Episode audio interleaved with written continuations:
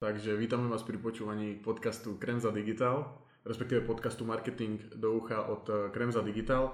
Dneska bude našim host, hosťom eh, Matej Federič. Čau. Krásne nás všetkých pozdravil. Uh, Maťo Federič je študent marketingu, aktuálne sa nachádza v Číne, ale prešiel cez viaceré krajiny, hlavne v Európe. Tak sa budeme s ním rozprávať o tom, uh, aké bolo študovať marketing v Dánsku, v Španielsku, vo Veľkej Británii, dobre ste počuli, a taktiež uh, aké je to študovať v Číne, aké je to mať prax v marketingu v Španielsku a tak ďalej, tak ďalej. Takže začal by som uh, otázkou, prečo si sa rozhodol uh, študovať práve marketing a prečo si si vybral Dánsko? Vieš čo, ani ti nemám tak povedať. Prišlo to všetko tak spontánne. Jedné, čo som vedel na konci strednej školy, bolo, že chcem ísť do zahraničia, pretože som vysokoškolské štúdium nechcel absolvovať na Slovensku. Bral som to ako niečo, čo by mi nepridalo až takú veľkú hodnotu do CV neskôr, keďže som si bol vedomý toho, že jazyky sú nestradateľná časť práce. Takže nejak prirodzene som si začal pozerať nejaké ponuky v zahraničí a Dánsko vyšlo ako super voľba skrz to, že tam študenti, respektíve obyvateľia Európskej únie majú štúdium zadarmo a k marketingu som sa dostával k nejakým uh, vylúčovacím spôsobom. Uh, nechcel som študovať medicínu, nechcel som študovať IT, pretože na to až tak uh, taký gig nie som. Takže marketing bola taká fakt, že možno aj posledná voľba, ale nelutujem to. Super. A ty si sa rozhodol vlastne pre International Business Academy v codingu? A na základe čoho si sa rozhodol práve pre túto univerzitu, čo by si odporučil, odporučil ľuďom, ktorí, dajme tomu, tiež chcú študovať v zahraničí, či je lepšie si spraviť vlastný research, to znamená, že ty si to sám vygoogliš, alebo je lepšie fungovať cez, cez agentúry? Vieš čo, neexistuje na to jednoduchá odpoveď. Ja, som, ja som sa dostal k tej uh, škole skrz nejakých mix kanálov, či už to boli nejaké referencie od bývalých študentov, ktorí tam išli najmä zo zahraničia, alebo to boli nejaké agentúry a neviem, neviem ti ani vlastne povedať, že prečo som sa dostal práve do coding, bo coding v podstate uh, nie až taký známy ako Kodaň alebo Arhus. Uh, napriek tomu som sa rozhodol pre toto mesto, pre to, alebo pre túto univerzitu, uh, respektíve akadémiu na mesto dôvodu, že tam ponúkali ako jediný taký program, ktorý bol uh, kvázi takým mixom štúdia v Dánsku a, a v Číne. Uh, konkrétne sa to volá Euro Asia Business Management. A bol to štvororočný bakalár pozostávajúci z dvoch rokov štúdia v Dánsku a následne dvoch rokov štúdia v Číne. Keď, tak ako si na začiatku povedal, uh, mám skúsenosti so štúdium aj v Číne, ale asi sa možno k tomu dostaneme, že trošku iným spôsobom. Mm-hmm. A, a tak. Jasné.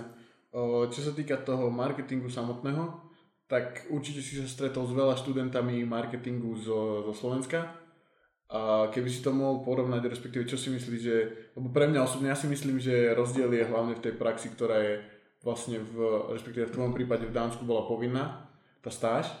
A na Slovensku toto ne, nebýva pravidlom, skôr je to rarita.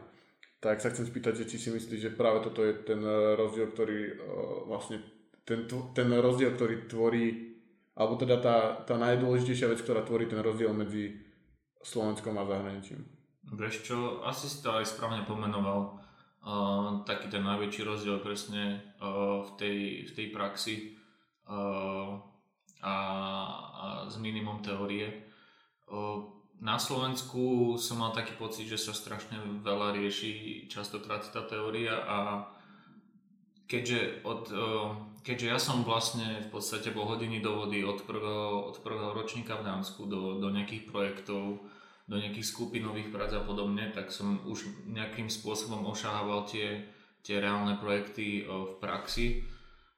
Zatiaľ, čo mi moji rovesníci zo slovenských alebo če, respektíve českých škôl nezdelali takéto, nezdelali takéto zážitky, takže isto, isto ten najväčší rozdiel je v tom, a tým potom prirodzene som nemal problém ani v podstate hupnúť do nejakej, do nejakej stáže, čo som mal uh, v štvrtom semestri, čiže na konci druhého ročníka a konec koncov musím povedať, že z dlhodobého hľadiska alebo aj z krátkodobého hľadiska mi táto stáž, ktorú som v podstate absolvoval v Španielsku, otvorila dvere e, do, do iných vecí a do iných projektov. Čo sa týka tej stáže, tak ty si vlastne pracoval v Barcelone a mal si na starosti sociálne médiá viac menej, ak som to správne pochopil? Vieš čo, ono to bolo trošku viac komplexné. Ja som e, prišiel do začínajúceho startupu, ktorý vyvíjal uh, takú aplikáciu, ktorá slúžila na ako keby odporúčania tých najviac personali, personalizovaných miest a oblasti pre inbound turistov do Barcelony, ktorí prichádzali a v podstate ja som zastrešoval hlavne ten marketing, nemali sme žiaden budget, takže sme sa snažili z minima, z minima vyťažiť maximum. Riešil som tam nejaké nejaké idei, ktoré sa potom pretavovali do, do sociek, ale taktiež som zároveň riešil, dajme tomu, komunikáciu s potenciálnymi investormi a, a podobne. Takže nebolo to len o sociálnych médiách, dajme tomu, o, osoboval som editorov technologických magazínov a, a, a publikácií a, a, a, a podobne. Takže ono to, ale áno, dá sa povedať, že z 50% som robil socky a z 50% som robil nejaké nejaké zvyšné, či už interné alebo externé veci. Jasné, keby to máš, keby to máš porovnať s tým, že sám si hovoril, že si komunikoval teda aj s tými investormi a keby máš porovnať tú komunikáciu s tými investormi v zahraničí a na Slovensku, myslíš si, že tradície, respektíve tá kultúra tej krajiny je vo veľkej miere zahrnutá v tom, ako sa komunikuje s tými investormi? To znamená, že sa to inak, inak sa komunikuje v Španielsku, inak na Slovensku? Uh, neviem ti to až takto povedať, pretože napriek tomu, že som bol v Španielsku, tak som pracoval v medzinárodnom týme.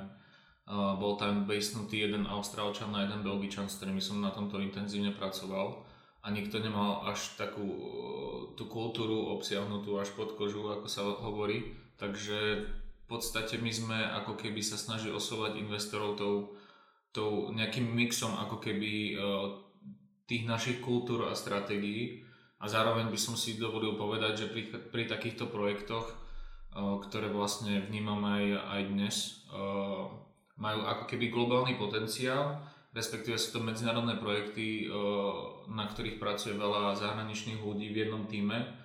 A, a tie stratégie na oslovanie investorov sa začínajú nejakým spôsobom unifikovať, generalizovať. Nemyslím si, že tam je taký obrovský rozdiel, či oslovuješ slovenského investora alebo zahraničného, alebo konec koncov tí investori e, z dlhodobého hľadiska vo viacerých prípadoch myslia na to, ako ten produkt potom pôjde ďalej za hranice. Uh-huh. A keby sme to otočili, že keď uh, teda sa snažíš osloviť nie investora, ale zákazníka, tak tam asi už je tá znalosť kultúry, respektíve ten nie je to tak, nedá sa to tak generalizovať ako pri investoroch. A nedá sa to, samozrejme, že pri každom projekte musíš ako človek zodpovedný za marketing riešiť cieľovú skupinu. Tá cieľová skupina pre nás v tom danom prípade hrala strašne dôležitú úlohu a tam sme sa museli vyhrávať dosť aj s dátami a tým, že to vlastne bola aplikácia slúžiaca pre inbound turistov, takže turistov, ktorí prichádzali do Barcelony, tak my sme tam znova museli riešiť proste nejaké tie bočné veci a aktivity, respektíve nejaké transporty, ktorými sa dostávali do, do, do, do Barcelony. Takže v podstate my sme riešili, že odkiaľ ľudia najviac cestujú do Barcelony a dobre, boli to Američania, boli to Nemci, boli to Angličania a potom sme samozrejme prispôsobovali tú komunikáciu respektíve nejaké, nejaké akvizičné aktivity presne podľa toho, odkiaľ e, pochádzali. Mhm, takže ste sa snažili vlastne rozdeliť si ten trh na tých turistov, na, respektíve na pôvod tých turistov. No, sam, áno, bol, bol, bol, to jeden, bol, bol to jeden z faktorov, ale boli tam samozrejme aj iné veci, napríklad, že akým spôsobom uh, prišli do Barcelony, či to bolo vlakom, autobusom, uh, lietadlom a podobne, hej, potom, že kde najviac ľudia trávia času, uh, čas, kde, kde, kde sa chodia navečerať, aké sú, dajme tomu, tie oblasti, kde, ktoré sú najviac navštevované, dáme tomu, že Rambla, alebo Plaza Catalunya, Plaza Espania a podobne. Takže potom sme už riešili aj, dajme tomu, ten offline marketing, ktorý už nebol tak prispôsobovaný podľa toho, že či ten človek bol, dajme tomu, z UK alebo, alebo z Ameriky. Takže tuto, tuto to až takú rolu nehralo. Mm-hmm. Myslím, myslím si, že pri iných projektoch je oveľa viac dôležité, uh, odkiaľ ten daný človek je. Pri tomto projekte to bolo dôležité, ale nie až do takej miery, ako pri iných projektoch. Uh-huh. A myslíš si, že práve takéto praxe, ako napríklad v tej Barcelone, uh, ťa zvýhodnili oproti, dajme tomu študentom marketingu, alebo teda na Slovensku alebo v Čechách, že ak chce niekto teda pracovať v nejakej firme na Slovensku, tak myslíš si, že je obrovský prínos to, že máš tam nejakú praxu zo zahraničia? Uh, dovolím si povedať, že áno, ale nechcem to zase stavať do takej linie, aby si človek alebo poslucháči teraz mysleli, že dostanem sa niekam do zahraničia a tým pádom už budem mať lepšie podmienky alebo lepšiu štartovaciu pozíciu potom následne späť na Slovensku. Ide dosť o to, čo v tej danej firme robíš, aké skills nadobudneš a podobne. Takže skôr tam ide fakt o, o dôraz na tú praktickosť mm-hmm. a dovolil, dovolil by som si povedať, že to prevyšuje aj to, že či v CV máš napísané, že si to robil v Barcelone alebo v Bratislave. Mm-hmm. Pretože v Barcelone som sa mohol tiež, dajme tomu, svojím spôsobom flákať, tak ako si myslím, že, že je to dosť možné aj na Slovensku v určitých firmách, na nejakých stážovských pozíciách, dajme tomu hlavne neplatených. Ale mus, už čoraz viac zamestnávateľov na Slovensku uh, neberie do úvahy len to, odkiaľ ten človek pracoval, odkiaľ mal nejaké tie skúsenosti, ale dáva veľký, veľký dôraz na, na tie reálne zručnosti a, a tie skills proste, ktoré ten človek nadobudol mm-hmm. počas tej predchádzajúcej stáže alebo práce. Jasné, super. Tak hádam to veľa posluchačov uh, vyvedie z omilu, že stačí ísť do zahraničia niekde na, na stáž a je to vybavené. Ak, ak, ak ti do toho môžem skočiť ešte, je to riadne náročné. Myslím si, že v zahraničí si môžeš nájsť stáž, ktorá je neplatená a môže sa tam len ako keby tak preflakať, ale získať stáž, kde nabereš reálne skúsenosti a také fakt, že dôležité, dajme tomu aj z online, z digitálu a podobne, je to náročné, takže aby si to ľudia tak nebrali, že pošlom si niekde CV a, a hneď ma zoberú. Je to tiež po mňa možno dvakrát, trikrát viac náročný proces len z toho dôvodu, že ty ako uchádza sa o tú, o tú stáž nemáš uh, angličtinu alebo španielčinu ako materinský jazyk. Ale akože, keby si mám vybrať, dajme tomu modelová situácia, že stáž na Slovensku so, so, so, so super uh, základom tej tvojej práce, so super zručnosťami, ktoré nadobudneš versus stáž v zahraničí, kde ako, dajme tomu, budeš komunikovať v tom cudzom jazyku, ale nenabereš toľko tých reálnych skúseností, tak by som si vybral tú prvú, mm-hmm. tú prvú možnosť. Myslíš si, že je rozdiel, či pracuješ, alebo teda či stážuješ v nejakej menšej firme, dajme tomu do 10 do 20 uh, zamestnancov, alebo či uh, pra, pracuješ v nejakej veľkej agentúre, ktorá má sto, stovky členov?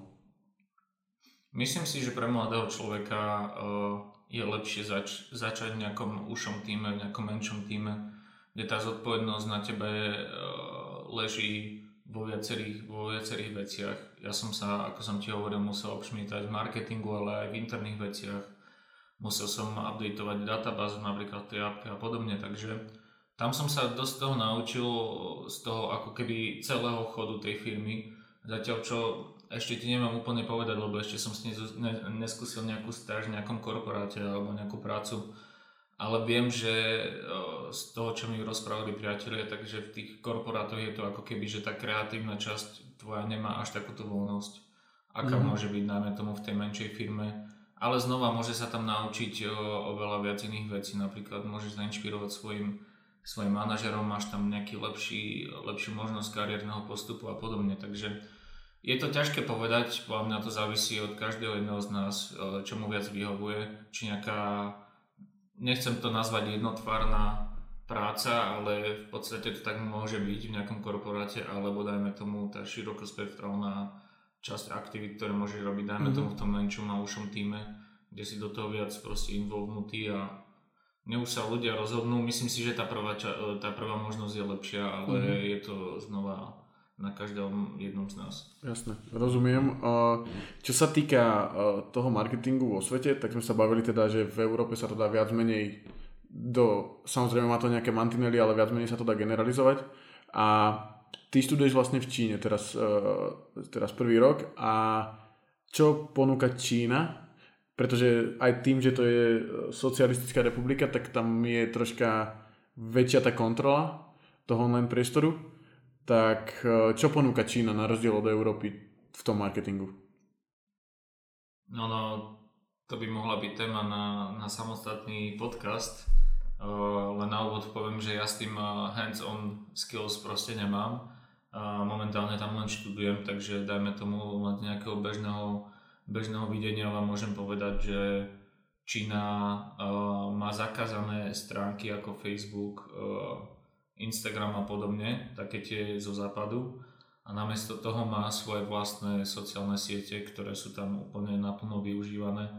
Uh, má vlastný, ako keby Google, to sa volá Baidu, tam má rôzne odrody toho, či už je to napríklad uh, Baidu Translate, čo by v podstate mohol byť Google Translate, alebo Baidu Baike, čo je v podstate Wikipedia.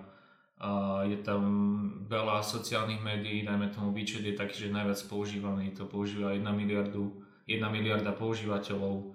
Cesto je to taká univerzálna sociálna sieť, čiže nie je to len Facebook, ale dajme tomu je to Facebook, Instagram a neviem ešte aké iné platformy, že v jednom reálne cez ten výčet si môžeš kúpiť listky do kina, letenky, robiť si tam, dáme tomu tie Instagramové storky, ľudia si tam uplatňujú rôzne zľavy, môžeš tam komunikovať s prevádzkami, je to strašne integrovaná a, a komplexná ako keby apka, mm. ale zároveň je veľmi jednoduchá na používanie a tým pádom ju používa skoro, fakt, že skoro 100% ľudí. Mm-hmm. Ďalšia vec je tam taká, že tam už nepoužívajú reálne peniaze. Uh, cez výčet dokážete platiť rovnako ako cez Alipay, mm-hmm. takže ľudia tam nepoužívajú hotovosť. Moja, samotná moja 24 či 25 ročná učiteľka čínštiny už 4 roky nepoužíva hotovosť, keď som sa naposledy pýtal. Takže je, je to zaujímavé, no. Potom tam máte Weibo, čo je vlastne čínsky Twitter, takže oni tam akože si formujú tie svoje odrody sociálnych sietí, mm-hmm. dáme tomu trošku také tie ako keby kopie, jemné kopie tých sociálnych sietí, ktoré sa vlastne už dlho, ktoré už dlho fungujú, dáme tomu na západnom svete. Uh, a zároveň, keby som sa mal už dostať k tomu marketingu samotnému, tak samozrejme, že cez tieto platformy ten marketing funguje viac menej rovnako, len s tým, že nepropaguje sa to na Facebooku, ale dajme tomu na tom výčete. Takže nejaká istá podobnosť tam je. Akou formou, alebo aby som, aby som vám opísal teraz tú, tú formu reklamy, vám úplne 100% neviem vysvetliť. Je to veľmi podobné a viem, že napríklad v Číne strašne uh, fungujú influencery, to, to je teraz taký, taký ten najväčší boom, takže mm-hmm. viem, že veľa firiem napríklad promuje, propaguje svoje produkty a servisy skrz uh, influencerov.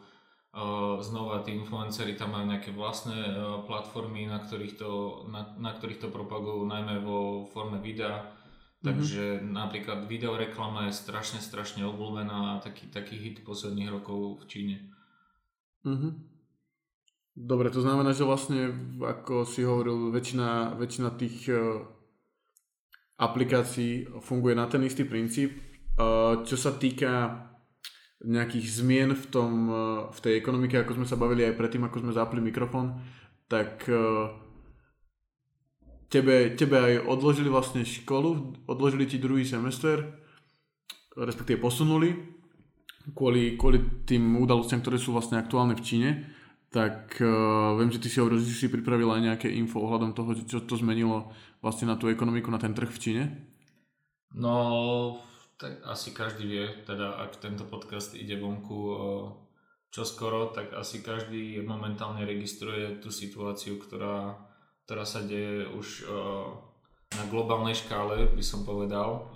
Jedná sa o ten koronavírus, ktorý berú strašne, strašne vážne v Číne, takže neposunuli semester a máme, máme teraz, budeme mať štúdium formou online kurzov. Mm, a dosť to ovplyvnilo chod celej čínskej ekonomiky a nielen nie už len čínskej, ale celosvetovej z toho pohľadu napríklad, že Čína ako druhá najsilnejšia ekonomika a neviem, že či nemajú dokonca najväčší outbound turizmus na svete, mm-hmm. tak akože napríklad krajiny ako Francúzsko, uh, také tie mm, dovolenkové destinácie tým uh, hrozne veľa trpia. Uh, sú strašne obmedzené letecké spojenia s Čínou, čo vlastne presahuje, dajme tomu, aj do zasielania pôšt mm-hmm. jedným smerom či druhým rušia sa nejaké športové, kultúrne či obchodné eventy, dajme tomu v Canton Fair, neviem či, či si o tom počul, Canton Fair je vlastne najväčší ako keby event z pohľadu import-export. Mm-hmm. Takže akože má to reálne presahať do toho celosvetového obchodu.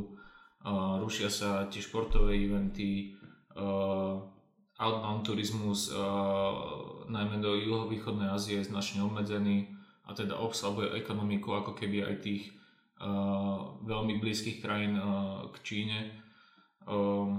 Luxusné značky značne trpia nízkymi tržbami, výroba automobilov značne mm. spomalená a, a tak ďalej a tak ďalej. No, najviac z toho benefitujú v podstate nejaké farmaceutické firmy, ktoré vyrábajú, dajme tomu nejaké lieky, vakcíny, antibiotika, mm-hmm. poisťovne.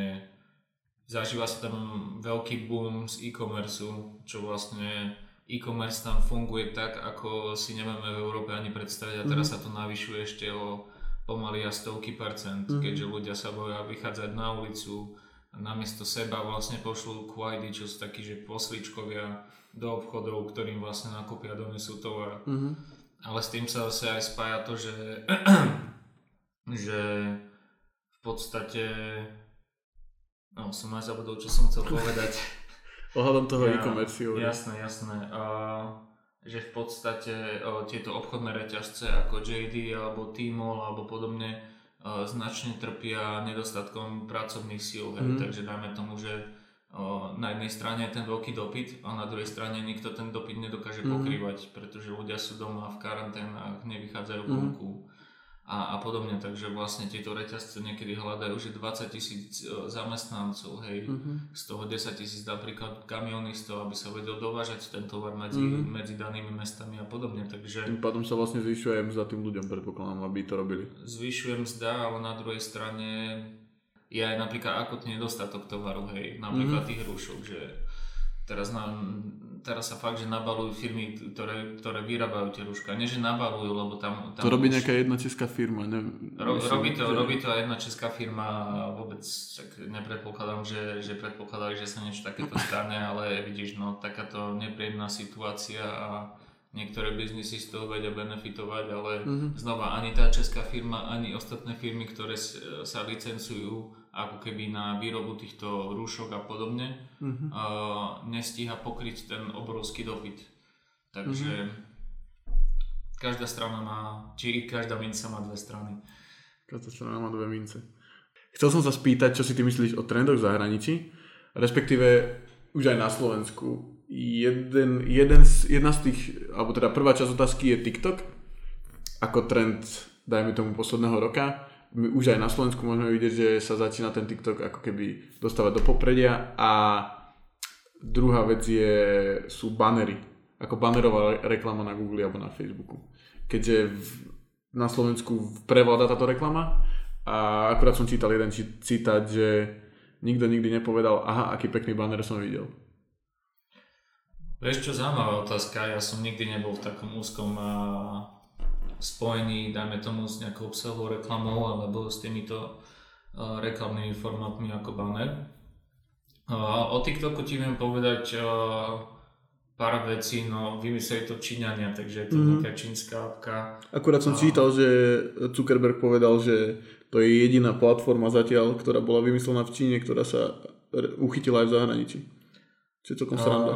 Je to celkom sranda, ale konec koncov aj to ukazuje ako keby ten trend, že tá Čína sa posúva strašne dopredu.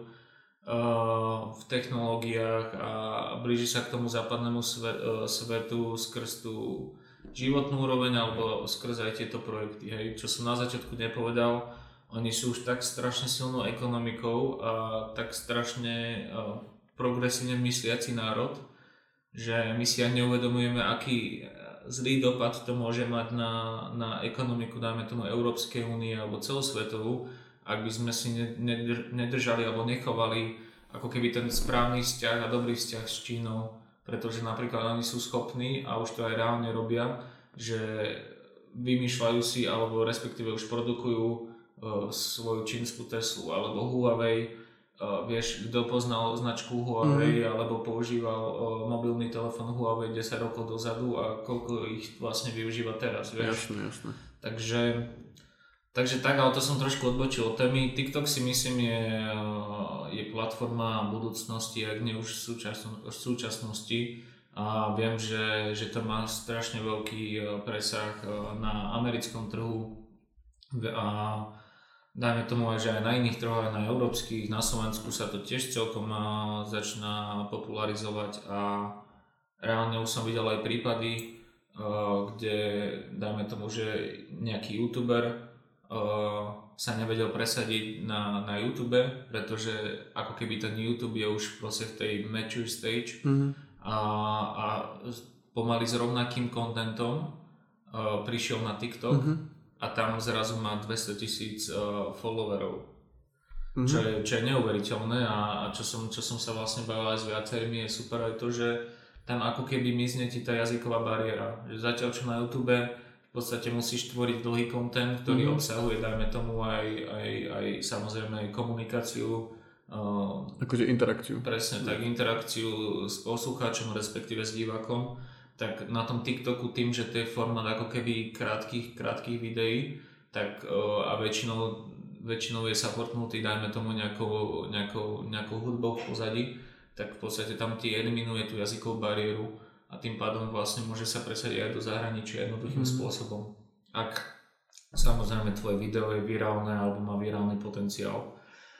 A vidíš, no ja osobne napríklad nie som fanúšikom tejto platformy, ale konec koncov používa to už viac ako miliarda ľudí, zažíva to extrémny, extrémny boom, extrémny nárast a myslím si, že je to jedna z platform, kde by čoraz viac firiem malo začať rozmýšľať nad potenciálnym marketingom, marketingom, dajme tomu na tejto platforme, lebo stále je to ako keby začínajúca apka, kde, kde tie kosty budú menšie, značne menšie ako dajme tomu na iných platformách, kde tá konkurencia o to, o, to, o ten reklamný priestor je vyššia.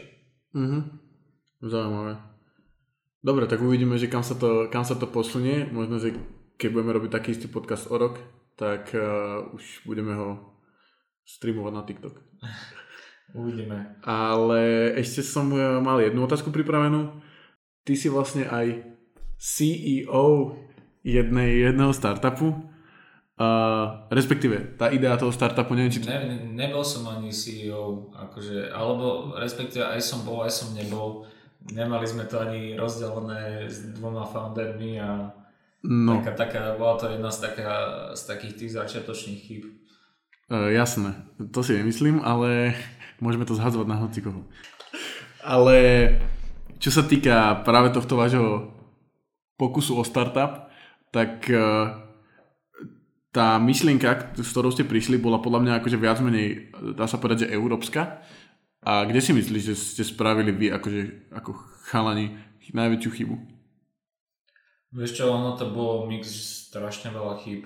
Uh, mal som, akože ja, ja aj uh, vlastne moji dva kolegovia uh, Kľudem daj props.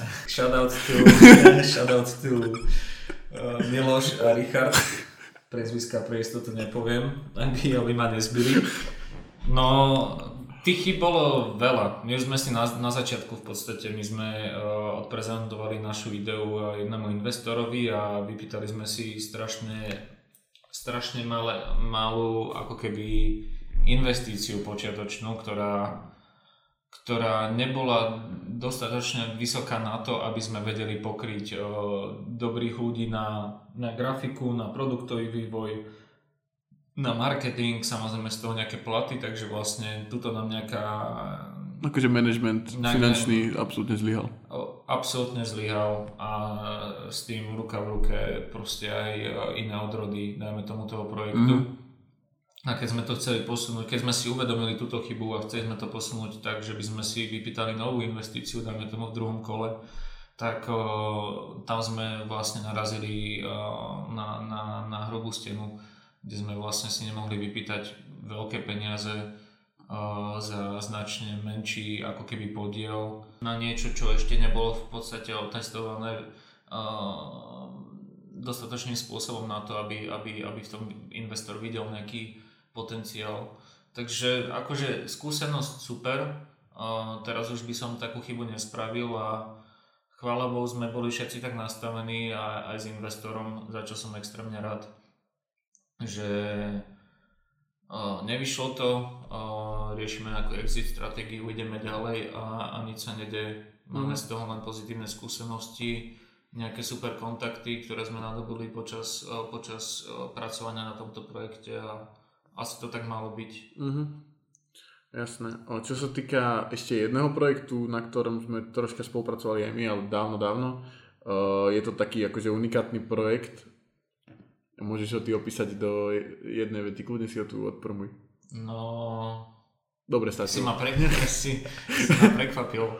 Dávaš až, až moc veľa priestoru. No však možno to pôjde von. No, ak, ak by niekoho zaujímalo, tak eh, tým, že sme, eh, tým, že som aj ja, aj eh, kamarát žili značnú dobu v zahraničí, tak sme si začali uvedomovať ako keby tú krásu Slovenska, ktorá nám, ktorá nám chýbala počas nášho života v zahraničí a rozhodli sme sa založiť taký projekt s názvom Slovakaj, respektíve Slovakej by sa to malo vyslovať Chápete, Slo, Slovakej, VK ako zdrobne, uh, Vacation. vacation, a ako to povieš?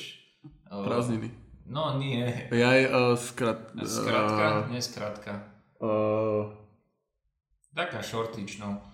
To je jedno. uh, No a, a, a teraz sa snažíme ako keby promovať Slovensko za hranice. E, Ak by bol nejaký záujem zo, zo, zo zahraničia, nejakých ľudí e, zo zahraničia, tak e, veľmi radi im poskytneme nejaké, nejaké guiding služby a podobne. A, ale tak je to zase, stále v takej tej počiatočnej fáze a teraz sa tam skôr riešia nejaké interné veci a budú nejaké interné aktivity, ktoré dajme tomu môžu alebo nemusia vypaliť, takže všetko je to hudbou budúcnosti. za chvíľku bude Slovaka aj na TikToku. No, Budeš šaškovať pre kam- pred, pred kamerou. Nechcel som šaškovať, a 95% kontentu na TikToku je šaškovanie, ale viem, že sa to dá podchytiť aj, na, aj, na, aj inak ako šaškovaním, takže je to, je to, je to aktuálna vec, ktorú, ktorú, ktorú isto začleníme do nejakej marketingovej stratégie a uvidíme, ako to vypalí. Myslím Mhm. si, že by bola chyba neskúsiť to minimálne. Určite. Super, uh, super, tak ďakujeme za tento zdlhavý rozhovor, plný zaujímavých názorov a prajeme ti z celej agentúry, nech sa ti darí ďalej v budúcnosti. Ďakujem pekne a nech sa darí aj vám.